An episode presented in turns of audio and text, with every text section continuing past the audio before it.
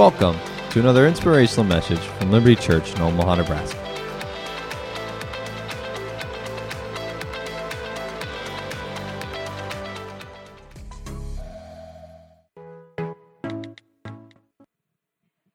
Good morning. Hello, strangers. I haven't seen you in how long? Anybody done with snow? If you said no, I'm coming for you. Anybody like just finished? Like you just, spring needs to get here. It couldn't come any quicker. I was happy. It rained yesterday. It was a step in the right direction. A step. Maybe a half of a step towards the right direction, but we're going there. Spring is coming. Man, how many of you missed coming to church on our snow days?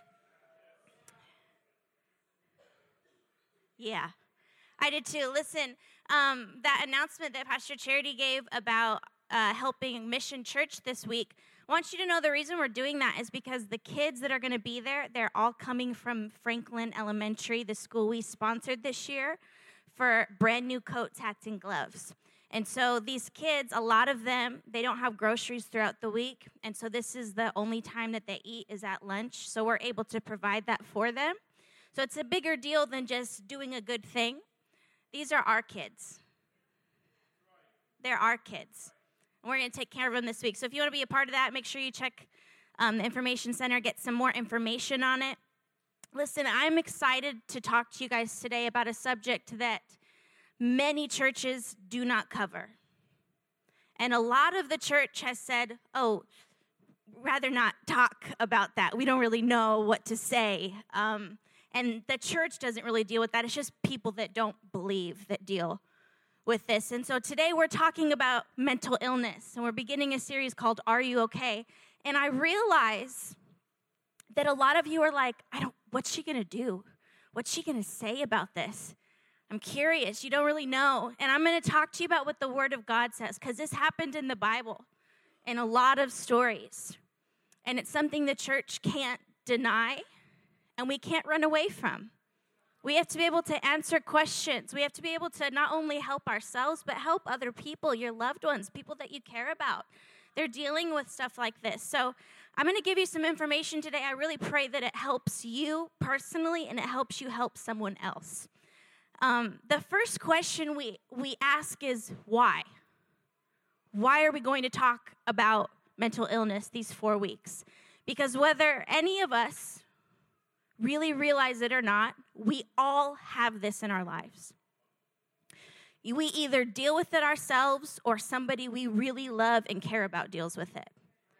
Somebody you work with deals with it. It is in your life. Hello, it's in your life.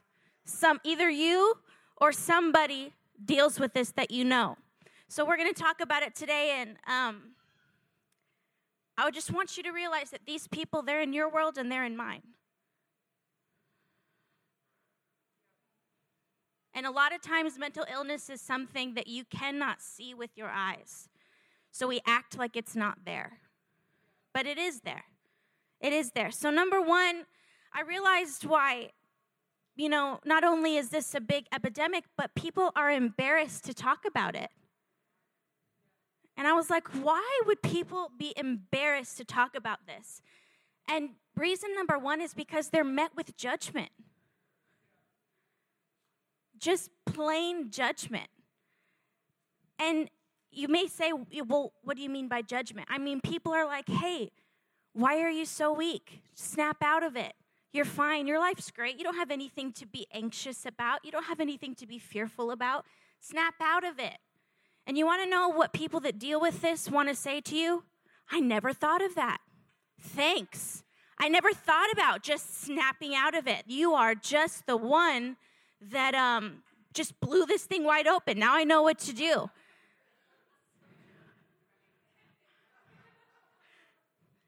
Not the case. That's something you don't say to someone. And if you deal with this and you've had someone say this to you, I can't hide my facial expressions. And I can't help but look at them like they're just so foolish. It's not something you just snap out of. Let's stop recognizing it as just no big deal. Mental illness is an illness. It's an illness, and we need to treat it and respond to it with compassion and help instead of judgment. Compassion and help. No one judges people that are diagnosed with cancer and says, hey, snap out of it. Just, you're fine. Just snap out of it. Get it together. If, have you said that to somebody that has cancer? If you did, you probably were met with a fist in the face, man. You just shouldn't say it. But mental illness, it's an illness. We have to look at it like that. You would never say something like that to somebody that has cancer or an illness that you can see. We would never dream of saying it. But why do we do that when it comes to mental illness? When people are dealing with anxiety, when they're dealing with PTSD, when they're dealing with all sorts of different things, panic attacks. Why do we act like, hey, just snap out of it? You're fine. You have nothing to be panicked about. We have to look at this as something that we're to respond to with compassion, with understanding, with understanding. So I want to remove the stigma today that mental illness is a choice. It's not a choice. It's not. It's not. And we got to tear back that curtain and respond to this with compassion and understanding, understanding and healing for people's lives because I believe it's possible. As we began to research this, I realized there's five misconceptions that have been fed to us regarding mental illness. And I want to walk you through these because if you're dealing with panic, attacks and anxiety and and fear and PTSD and all there's so many. I can't cover them all. But if you're dealing with that today, I want you to know that you can be free. You don't have to live with it the rest of your life. There's things in the word that can help you. How many of you know that when you walk into a room that's dark, the only reason it's dark is because the lights have not been turned on? So, we're going to turn on the light today. And I know some of you may feel, and I've felt this before in my life, like it's so dark, I can't find my way out of this darkness. It's just so dark. But listen, darkness only exists because of the absence of light. So we're going to add light. We're going to add light. Darkness is not an entity in itself, it exists because of the absence of light. No matter how dark the darkness is right now in your life, I want you to know light can destroy it. Light can destroy it. So, here are five misconceptions that people think inside themselves that are struggling with mental illness. Number one, they're told you're alone. You're alone. Either someone says this to them or it's a thought that comes in their mind. You're alone. You're the only one that deals with this. No one else deals with it. It's just you. There's something wrong with you. Why can't you get it together? Why can't you snap out of it? We, we begin to feed ourselves and say, oh, I'm, I'm alone. It's just me. It's just me. It's just me. We think no one else is suffering from this. Everyone else around is doing great. Everyone else has the life that they want to have. It's just me. It's just me that's, that's dealing with this. And that's not true. Let me tell you, some of the greatest men in the Bible dealt with mental illness. Did you know that? Some of our heroes, some of the greatest men in the Bible, in Lamentations 3 17, it says, um, if you read it, that there's literally no doubt that at this stage in the prophet Jeremiah's life, he was struggling with depression and most likely panic attacks. I was reading the other day in Second Corinthians 1 8, and it's clear that the Apostle Paul went through a stage in his life of depression. Of depression, because he states in that verse, I have been brought to the utter depths of despair. The great prophet Elijah, how many of you know Elijah? Great man of God. The great prophet Elijah, he wanted to just die. He was having suicidal thoughts. Enough to where he's like, I gotta, I'm, he stepped away from his calling for a moment, went up on a mountain and said, God, would you just let me die? So it's not just you, or it's not just your sister, or your friend, or your coworker, or your neighbor. Great men and women of God have dealt with this. So you're not alone. You're not alone. And I just want to say to you that Jeremiah got healed. Paul got healed. Elijah got healed. And if God will heal them, why won't he heal you?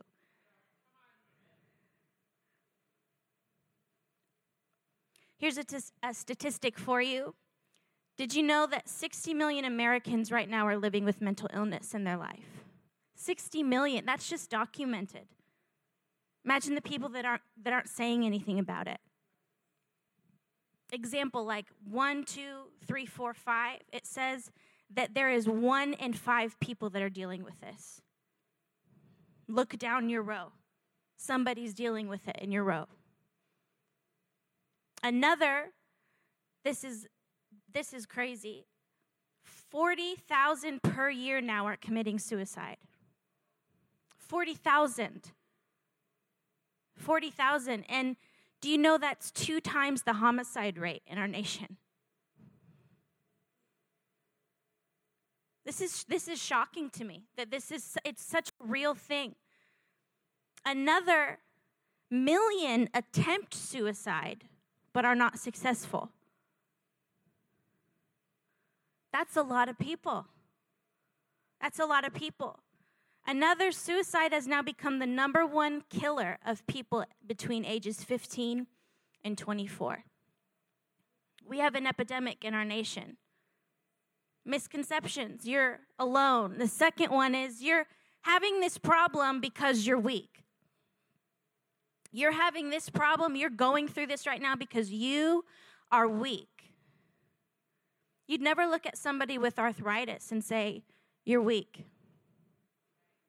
Did they choose it? No. So we would never say that to somebody, but it's a misconception that people that are dealing with this are weak. And you maybe think that yourself, that because you're dealing with it, you're weak. Let me tell you, people that deal with mental illness are some of the strongest people I have ever met. So there's hope for you. Here's another lie. Number three, you are hopeless. There's no hope for you. Too many people believe that people with mental illness never get better. That's not the truth. There are things of the Word of God that can bring healing to your life. There are natural things that you can do. There are different people you can talk to that can help. There are different things you can take. There are things that can help. There are things that can help. Jeremiah 29 11 says, For I know the plans I have for you, says the Lord. They are plans for good, not for disaster, to give you a future and a hope. Listen, there was a future for you before you were here. There was a hope for you before you were here. When you were born, you weren't born to find your hope and find your future. It was already there for you. God has a future and a hope for you. And it says that his thoughts are good towards you. He's not mad. God's not thinking mean, evil, angry thoughts at you. His thoughts are good. They're good. They're good.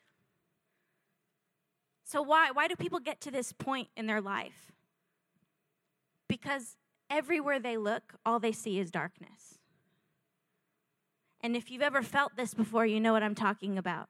You you can't seem to see anything else but darkness. And so it changes the way you talk and it changes the way you way you move and the way you act and it changes where you go because all you can see is darkness.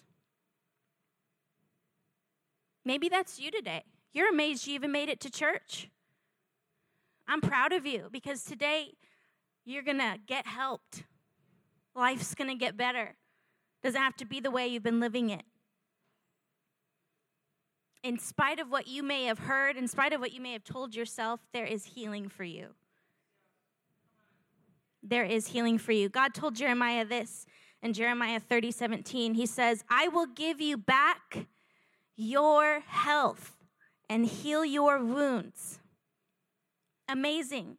In Jeremiah 33, verse 6, it says, Behold, I will bring it health and cure, and I will cure them and will reveal unto them the abundance of peace and truth. The NIV translation says, Nevertheless, I will bring health and healing to it. I will heal my people and will let them enjoy the abundant peace and security.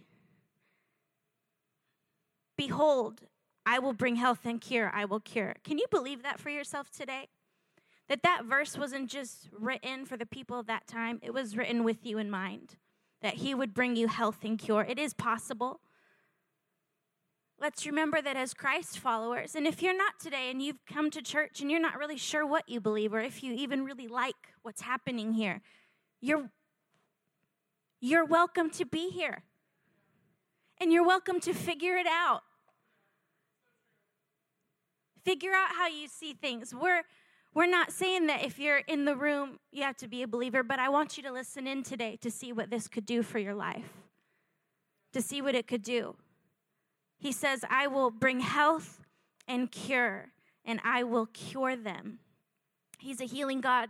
He's the Jehovah Rapha. And that word means healing. He's the God of healing, not the God of disease or the God of shame or the God of hurt. And He's the God of healing. He's a healing God. James said, God is the author of every good and perfect gift. So if there's something in your life and it's not good, it did not come from God. The Bible says the enemy comes to steal, kill, and destroy. So if you have something in your life that matches any of those three things, that's where it came from. Let's put the blame where it belongs. Doesn't belong on God, it belongs on the enemy. Number four, it's your fault that you're this way. It's your fault that you're this way. This one really irritates me, to be honest, because the Bible says that the thief comes to kill, steal, and destroy. And that God came to bring life and life more abundantly.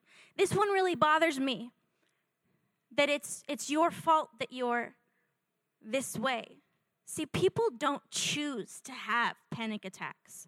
People do not choose to have anxiety. People do not choose to deal with depression.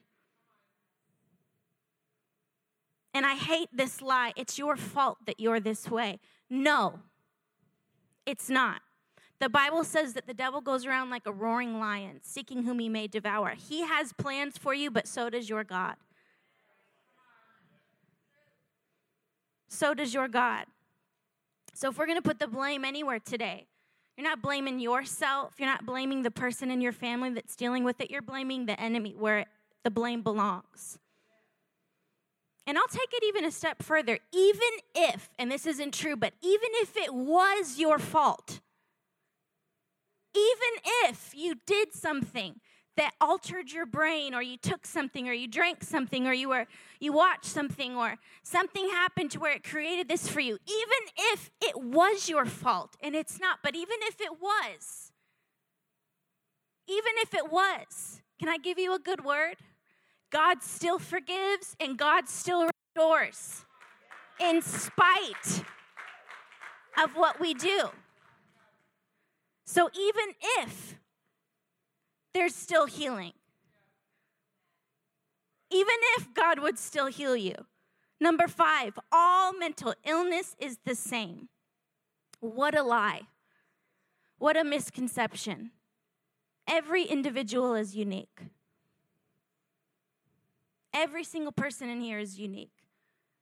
So, all mental illness is not the same. So, with this basic information, I think it's critical for us to know that we're living in a time in our nation where this has become an epidemic. This is something that people are really dealing with. People that you really love and care about, they're dealing with this and they're not saying anything. Because when you deal with this, generally we're, pr- we're prone to close in and we feel shame and embarrassment about it. But today I want to say there's no shame there's no embarrassment, but there is healing. there is healing. Hopefully, these statistics are waking us up to see that this is all around us. This is no segregated thing, isolated event. No, this is all around us.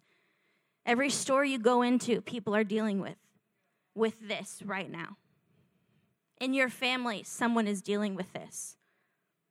At a, every point in someone's life, they are faced with this. Looks different for everybody, but we it's all something that we can all have common ground on. Anybody ever been anxious about something? Yeah? Anyone ever felt depressed? You don't have to raise your hands. I'm not going to call you out, but you know what I'm saying. We've all been there in our lives. Something happened and it caused this. Maybe you were you never dealt with it before and then something tragic happened in your life and now you're really dealing with depression in a way that you never thought you would have to deal with it. It's not the same for everybody. Galatians 5:1 and I'm going to show you here what the word says.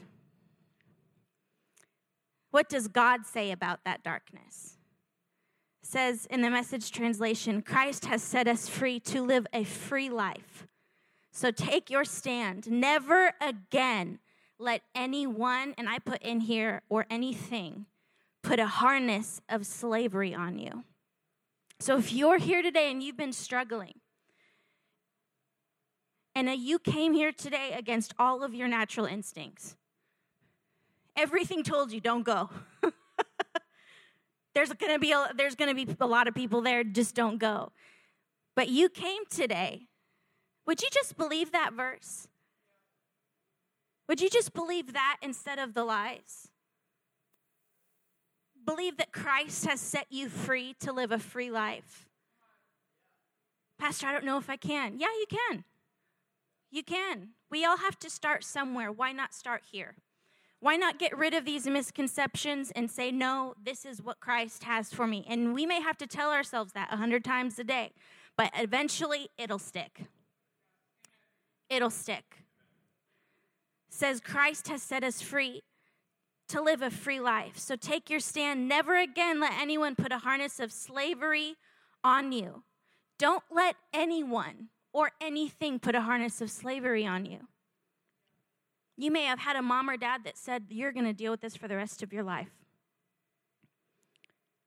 Don't let anyone or anything speak over your life. Something that should not be there. So, Jesus, I'm going to talk about this word slavery towards the end, so just keep it in mind. It's going to come back up. But Jesus, he came to break the yoke and give us freedom from worry, from our past, from anxiety. Come on, He came to bring that so that we didn't have to live with this. In Matthew 11, verse 28, it says, Then Jesus said, Come to me, all of you who are weary and carry heavy burdens. Anybody that's dealt with depression or anxiety or panic attacks, it's a heavy burden. It feels heavy.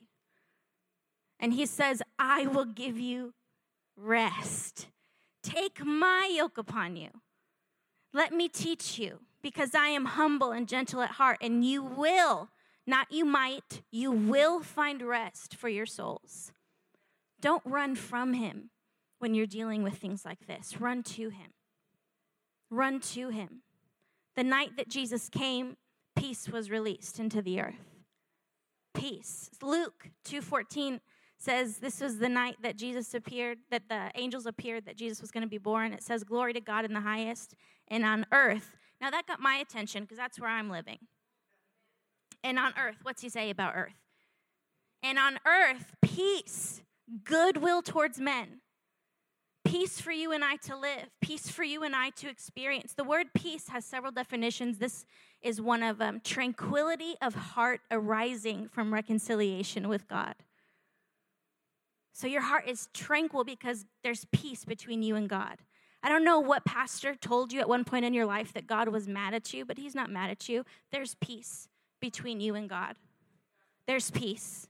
Peace also means this is my favorite. This is in the literal text, it, trans, it translates to these words health, welfare, prosperity, and every kind of good towards men. health, welfare, prosperity, and every kind of good towards men. So, what is coming to you from heaven today? Good. What's coming to your life from heaven tomorrow? Good. In 50 years from now, what's coming from heaven to your life? Good. God has good coming to your life. It says every kind of good. Can you think of good things right now? First thing that came to my mind was chocolate. I don't know why. But that's a good thing. That was a joke, you guys. It's not, it doesn't say this in the Bible. But he has every, it should, you're right. It has every kind of good. But it says health, welfare, prosperity, every kind of good. Every kind of good. Philippians 4 6 says, Be anxious for nothing. And I read this verse, and my first thought was, Is that even possible? To be anxious for nothing? Is that, is that even a possibility? God, could I even get there in my life? I had someone ask me the other, the other day, Well, is that how you live? And I said, You know, I'm inching towards it every day. I'm a lot better than I was five years ago. Sometimes I still try to control too much, but listen, God's patient with me and He'll be patient with you. But it says, Be anxious for nothing, but in everything, by prayer and supplication, with thanksgiving, let your requests be made known to God, and the peace of God, the health, welfare, prosperity, and every kind of good of God, which surpasses all understanding, will guard your hearts and minds through Christ Jesus. See, God is saying in that sense of anxiety, I want to come sit in that. I want to come sit in that and I want to take that from you. I want to give you peace. I want you to be anxious for nothing. 2 Timothy 1 7, this is what the word says about panic and anxiety and all other things. It says, For God has not given us a spirit of fear, but of power and of love and of a sound mind. You know, when I read this verse, I thought, well, if God didn't give me a spirit of fear, then I don't have to have one. If, if he didn't give it to me, I want all the things God's given to me. I want that health. I want that welfare. I want that prosperity. I want that every kind of good. But it says that he didn't give me a spirit of fear, then I don't want it because it's not good. He has only good coming to my life. And He says that I don't have to have it. So if God hasn't given me a spirit of fear, then I don't have to be afraid. And you don't have to be afraid. He says He's given us a spirit. This is what He has given us of power of love and of a sound mind. A sound mind, another translation says a disciplined mind. We will get there in a minute.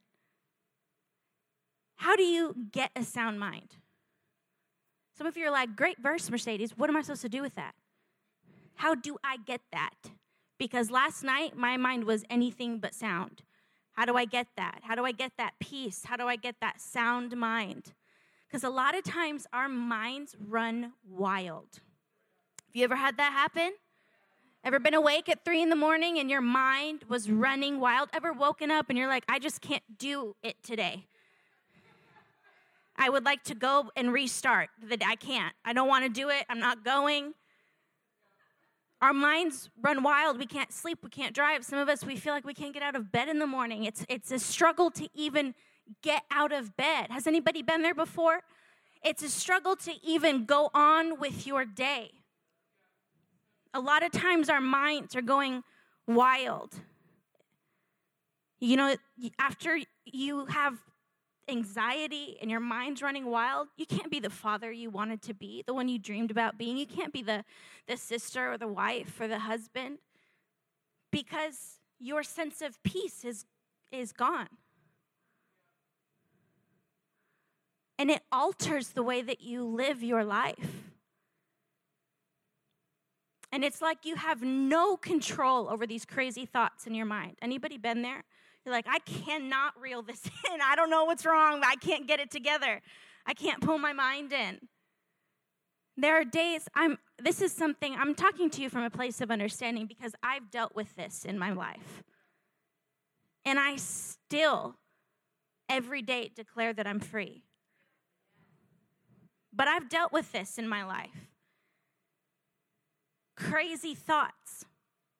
But the Bible says that God has given us a spirit that will produce soundness in our minds. When you deal with anxiety or depression, sometimes you feel like you're literally trapped inside your own body. And you can't escape what you're feeling. You want to, you don't want to you don't want to feel what you're feeling, but you feel like you're literally trapped. People that have dealt with this know what I'm talking about. You feel like you're literally trapped inside of your own body, inside of your own mind, and you can't seem to find your way out. So it alters the things you can do in a day because you're just trapped. You're trapped. Second Corinthians 10, and while you're turning there, you know, Proverbs says that there are words that are more valuable than gold, that more valuable than rubies or emeralds or any precious gem, that there are words in the Bible that are more precious than gold. And to me, what we're about to read is some of those words. For though we walk in flesh, we do not war after the flesh. For the weapons of our warfare are not carnal, but mighty through God to the pulling down of strongholds. Listen, every one of us are in a fight. Every one of us. It's different for every one of us, but every one of us are in one. We're in warfare in our minds. And you'll see that in a moment. The war is over what you think. The war is over what's going on in your head. You know, the McGaffin family, the men have predominantly giant heads, okay? If you ever, it's true, you've said it, like my brother, if you've ever seen Pastor Mark, but it doesn't seem, for a lot of us, our heads, I love you, aren't that big, okay? And so but isn't it crazy how much destruction can happen from ear to ear? In this in this small head from ear to ear a war happens inside. Crazy. proverb says that what a man thinks in his heart so is he. So our thoughts don't just affect our heads, they affect our hearts. And the way that we think is the way that we'll live. So if you live like you're never going to get better, this is all life has for you, that is what will happen. You'll never get better, and this will be all life has for you.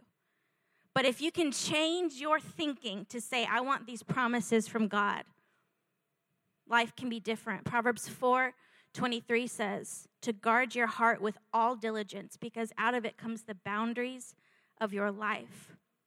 2 Corinthians 10:4 For the weapons of our warfare are not carnal, but mighty through God to the pulling down of strongholds. Now hear me.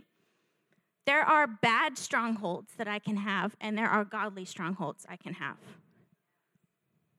Really, pastor? Yes. If you ever drove down a street and there were buildings on your right side and buildings on your left side, let's say all the buildings on your right side were good and all of the buildings on your left side were bad. Let me tell you, all of those buildings were built the same way.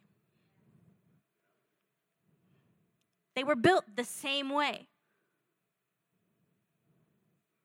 They were built the same way. Same basic laws of physics were involved in building both buildings.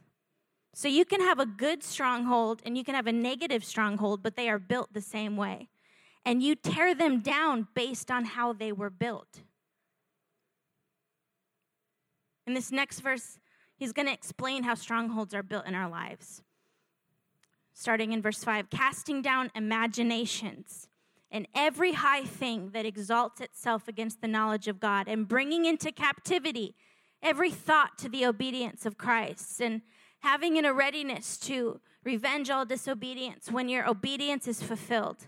Now, listen to me for the next couple minutes. He's revealed something brilliant to us right here. And I'm going to show you I'm going to show it to you, and then I'm going to show it to you in play, in a real life instance in the Bible. So, what does he reveal to us? That strongholds are the end game.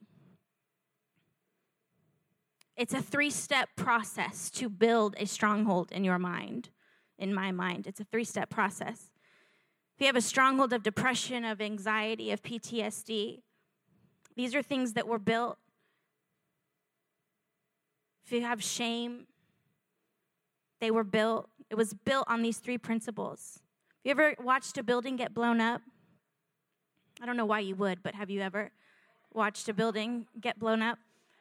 Um, so they can replace it. It's like, ah, what are you doing Friday night? I'm gonna go watch a building get blown up. Um, before they get dynamite in the building, what do they get first?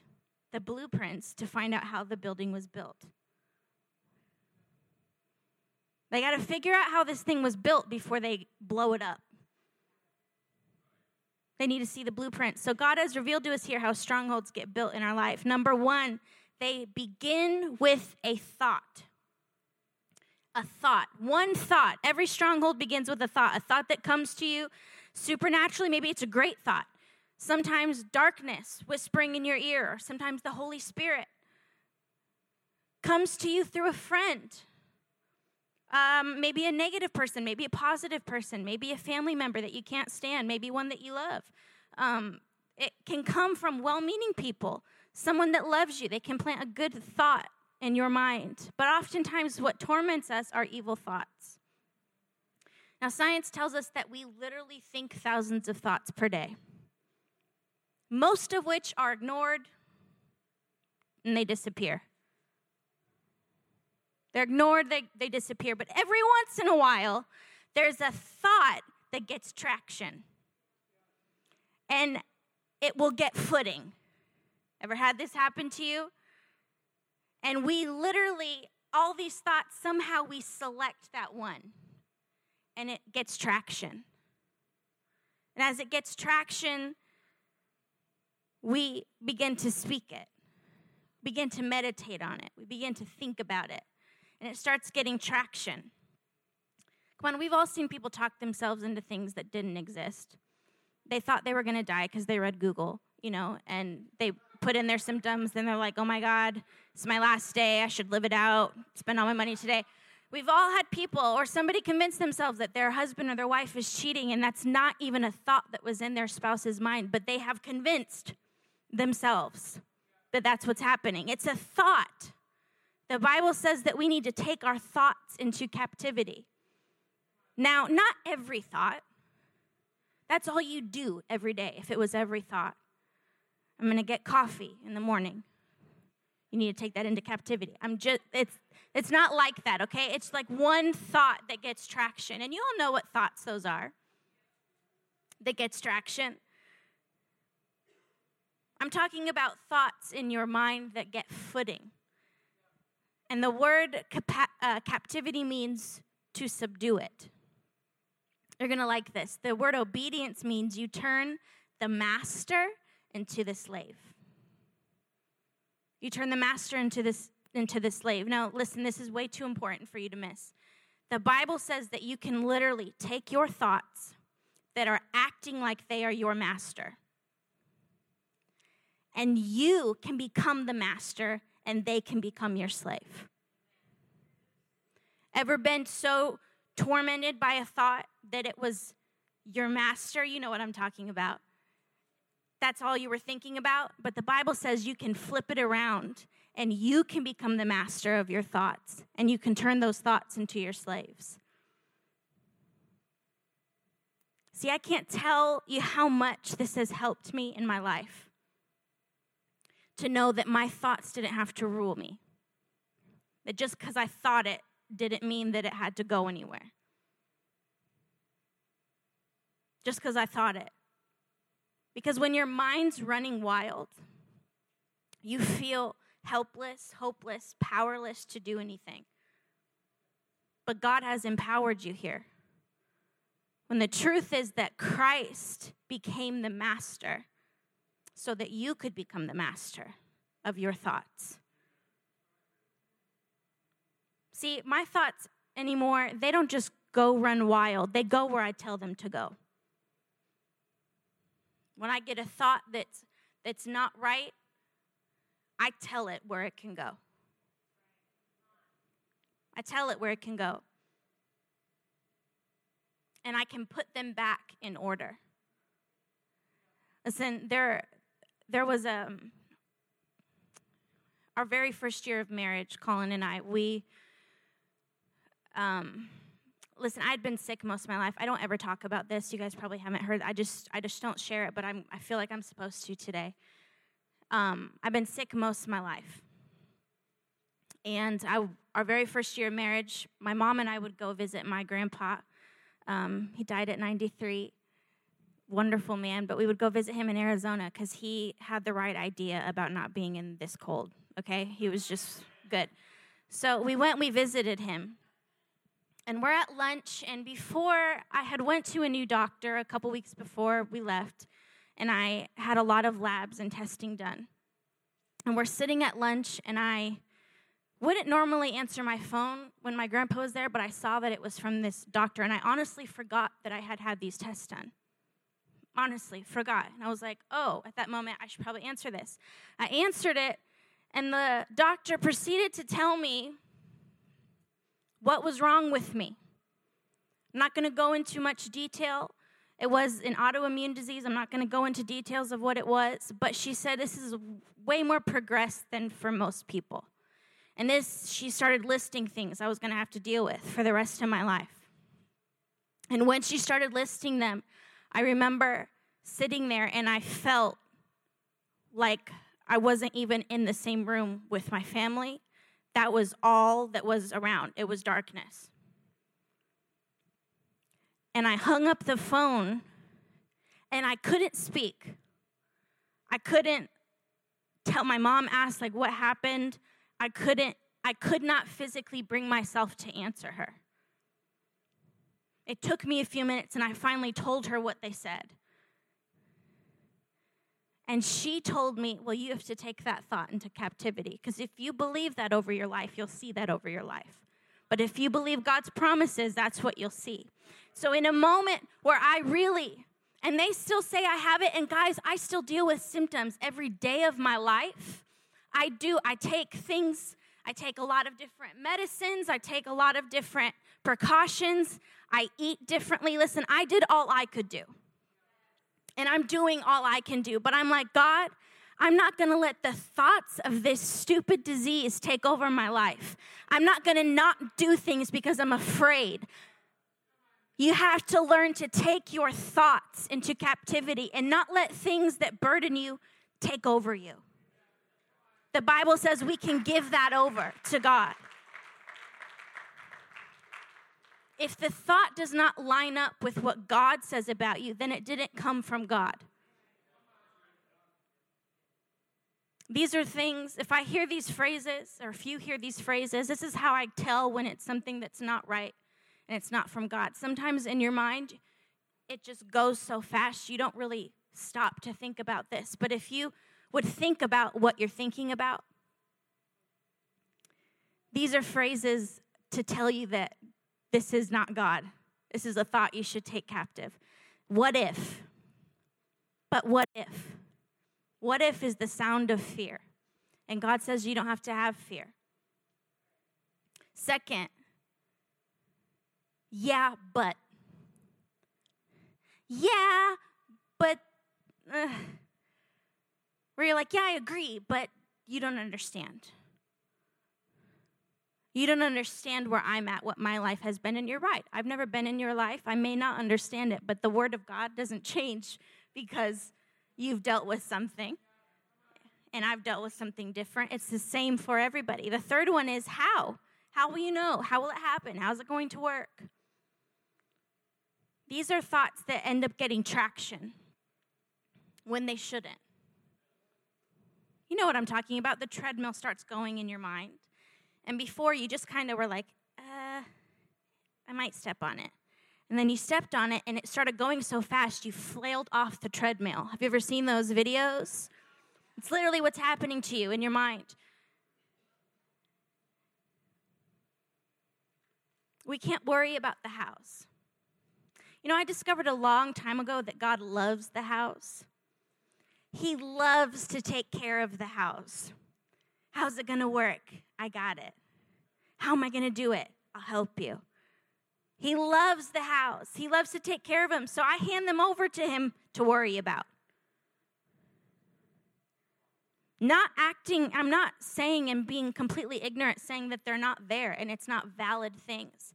But I'm like, God, don't really want to carry this one. Here you go. I don't really want to deal with the how. I'll let you deal with the how.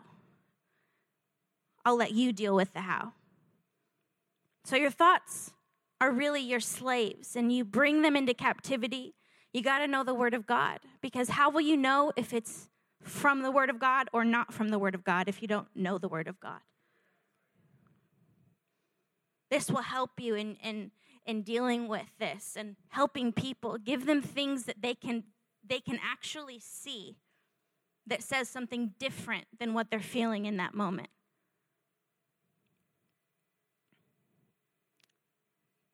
This contradiction now is exalting itself above the knowledge of God. First, it gets pulled, gets traction, and then it exalts itself. It makes it seem too big for God to handle. That's where your mind goes out of control. Out of control.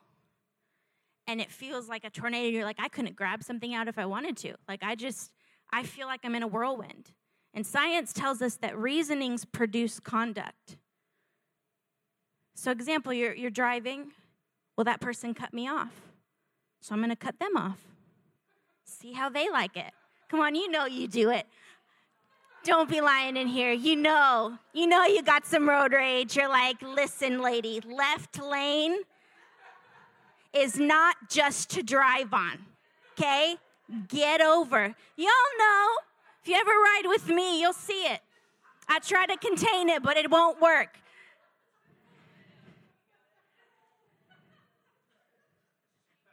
Are you glad you came today? You getting helped? All right, let's see it in the Bible. We're going to see where this pattern was manifested. Genesis 3. Adam and Eve are having a good day in the garden. A good day. Serpent slithers up to Eve. That would have been my first, like, hello, snake. But whatever, maybe they were friendly and they smiled, but I don't know. So the snake comes up to her, hey, God told you you can't eat of that tree of knowledge of good and evil. Why? Thought. Why? And the thought came. It's just a thought. Why? Now, some of us are thinking, well, what should she have done? It was speaking to her. It's rude not to reply, you know? What should she have done? She should have said, I am the master of this garden.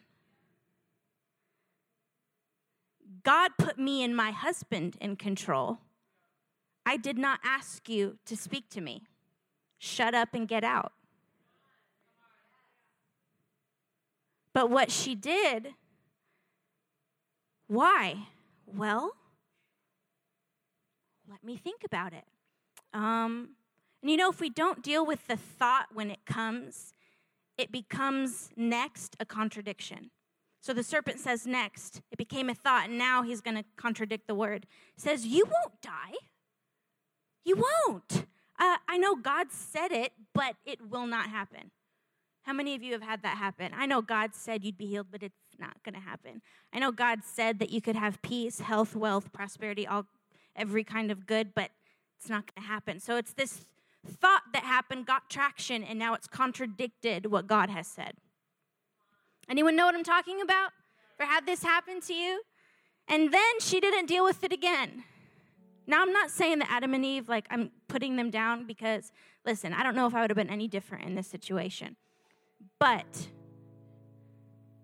again, after it said, You won't die, Know God said it, but it won't happen. She should have said, Shut up and get out. Then what happened? Then it says she looked on the tree and saw. So now her imagination came into play. First, it was a thought, then a contradiction, and now her imagination came into play. And it was something to be desired, and she took it and she ate it with her husband. And the human race from then until now has been dealing and had to fight with strongholds of fear and sin in our lives that came into them that day. Because it was a thought that became a contradiction then an imagination came to play, and now it's a stronghold. How did that happen so fast?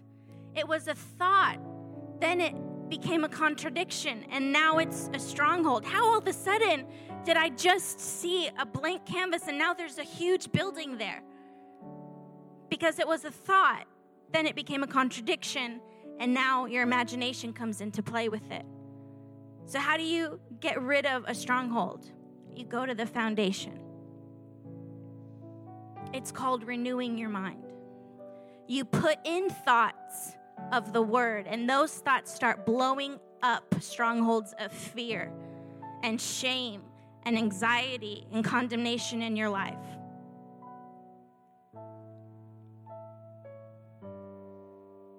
It's so important Listen, mental illness is something that a lot of people deal with. I've dealt with it in my life. And I'm not saying that after today you'll never have to deal with it again.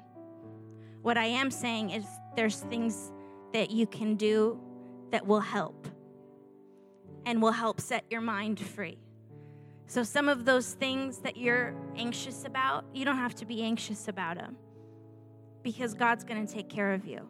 There's some things that maybe you're you've been depressed about. There are things, there are people, there's counseling you can get, there's things you can take. And then besides all of that, I believe it's it's good, but what are you going to put in to replace that fear and that anxiety? In moments I've I've had panic attacks many times in my life. And uh, one I had about six months ago, in the middle of the night, I don't know what happened. I woke up, I couldn't breathe. I felt like I was trapped inside of myself. I didn't even honestly know what I was anxious about, but it was a feeling that just came. And my husband woke up because he, he, I don't know what, but I must have been doing something weird that woke him up. And he grabbed my face, looked me in the eye, and said, This is not real. Breathe. Breathe. I said, I can't breathe. You can. Breathe. And he began to pray over me and he began to read scripture to me. And it eased my soul. And some of you are thinking, I don't have somebody to do that for me. Listen, in a moment when you're feeling anxiety, and panic because there's things in life, let's be honest, it happens to all of us. In those moments, we have to grab those thoughts, go back to the foundation, and say, Mm-mm, shut up and get out. Come on, and you may not even feel powerful when you do it. You may quiver and shake but your voice is the same power as if Jesus himself was saying it. So even if your voice shakes, you tell it to shut up and get out. And there'll be freedom for you in that moment. And I'm not saying you shouldn't seek help or you shouldn't take the med. I'm just, I'm not even going there. We'll talk really, we'll get really deep into this the next few weeks. This is just the opener. But listen, your thought life is so important. That's why the enemy goes for it. That's why he tries to fill you with fear, because he knows if he can get you to think you can't, you won't.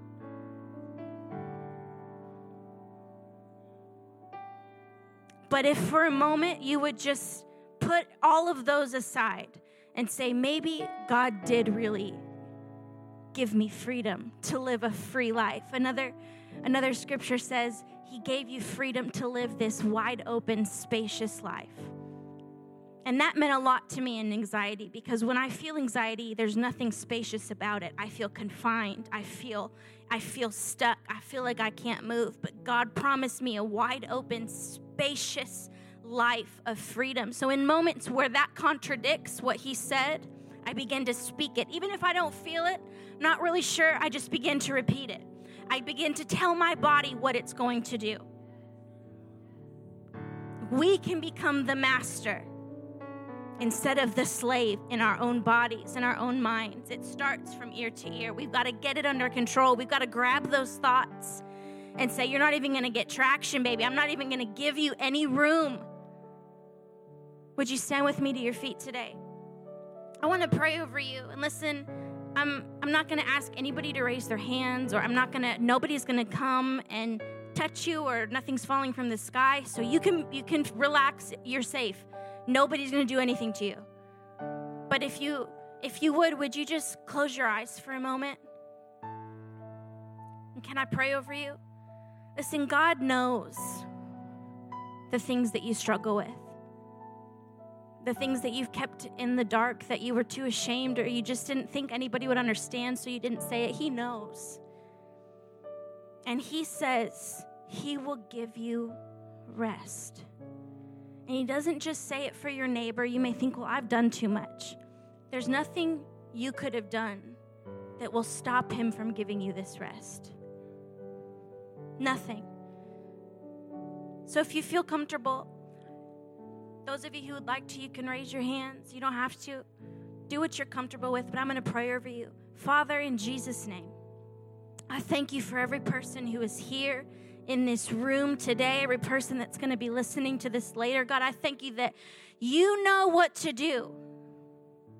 You know what they're dealing with in their life. God, you know what their loved ones dealing with. And Father, you didn't bring them here today by an accident. You brought them here to say you can have freedom, and here's how you can help free someone else. And I believe today, God, that your word has brought light into the darkness that may be existing in so many lives of people in here today. Lord, I know that there are people in here that are struggling with anxiety, God. I've struggled with that. They're struggling with panic attacks. They're struggling with fear. They're struggling with depression, God and it's crippling them from living the life that they've always dreamed of living. God, I've been one of those people. I've felt weak before. God, I've felt hopeless. But I know, God, that you will bring them health and cure, like your word says. Not to say they will never feel anxious again in their life, but now, God, they have the right tools to know what to do when moments like that happen to pull out your word, to have these scriptures to begin to say. Lord, and I thank you that that light has come on into our lives. God, we pull back that curtain and we thank you for what you're going to do in Jesus' name. And keep your eyes closed for a moment. Maybe you're here today and you've never accepted Jesus as Lord and Savior of your life. And you say, I'm not a child of God, but I, I want to be a child of God. I don't necessarily even understand all of it. I, I didn't really get what this place was going to be when I came, but I'm feeling like there's something tugging on me right now. Well, the Bible says that God comes to the door of your heart and he knocks.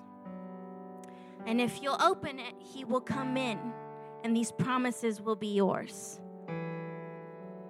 I can't be free on my own, but I can be free because he made me free. It's nothing I can do to make me free but God already made me free. How does Christ get in you? you're like, that sounds weird. Listen, the Bible says that when you confess with your mouth and you believe in your heart that you will be saved. Listen, we all need a Savior. None of us are good on our own. We all need a Savior. And if you're like, I just never really, I just don't really understand, I never felt comfortable, but for some reason I feel like God's just pulling on my heart Listen, God wants to come into your life today in the form of His Son and bring freedom to areas that have felt dark to you. And in a moment I'm going to ask you to pray this prayer and I'm not I'm not even going to ask you to raise your hand. All I'm going to ask you to do because I know that people that deal with anxiety in settings like this, it is very scary. It's a feeling we're not used to. But I'm going to ask you if that is something you want today. We're all going to pray this prayer together, so nobody's going to make you do it by yourself. But would you just open your eyes? If that's you and you would like to receive Jesus, or you're saying, Mercedes, I've, I've done it before, but I just don't like how I've been feeling. Like, I don't feel like I'm close to God. I don't understand why I feel this way, but I don't want it. I want what you're talking about. Will you pray with me? Yes, I'll pray with you. Open your eyes if that's you today. Listen, I'm going to give you these words to pray, and they don't mean anything unless you give them meaning. So I'm going to give you these words, but you today are going to give them the meaning, and everybody in this room is going to say it with you so you don't feel by yourself. Nobody's going to be looking at you. But let's pray this today. I believe if you would like that, and I see some of you with your eyes open, I'm so proud of you. So proud of you. Would you say this with me, church? Say, Dear Jesus, I need you. God, I'm going to live my life differently today. I'm doing something I don't I've never really felt comfortable doing. But God, I want to bring you into my life as my Lord and Savior. Thank you for forgiving me. God, live big in me. Teach me how to live. Teach me how to have control over my mind. Sit on the throne of my heart. In Jesus' name, amen. If you prayed that prayer, I believe you became a child of God today. Thanks for joining us. We hope you enjoyed today's message. We always want to encourage those of you who have a story of how God is working in your life through this ministry to send us an email to amen at libertyofomaha.com. For more information on Liberty Church, visit libertyofomaha.com. Thanks for joining us and have a credible week.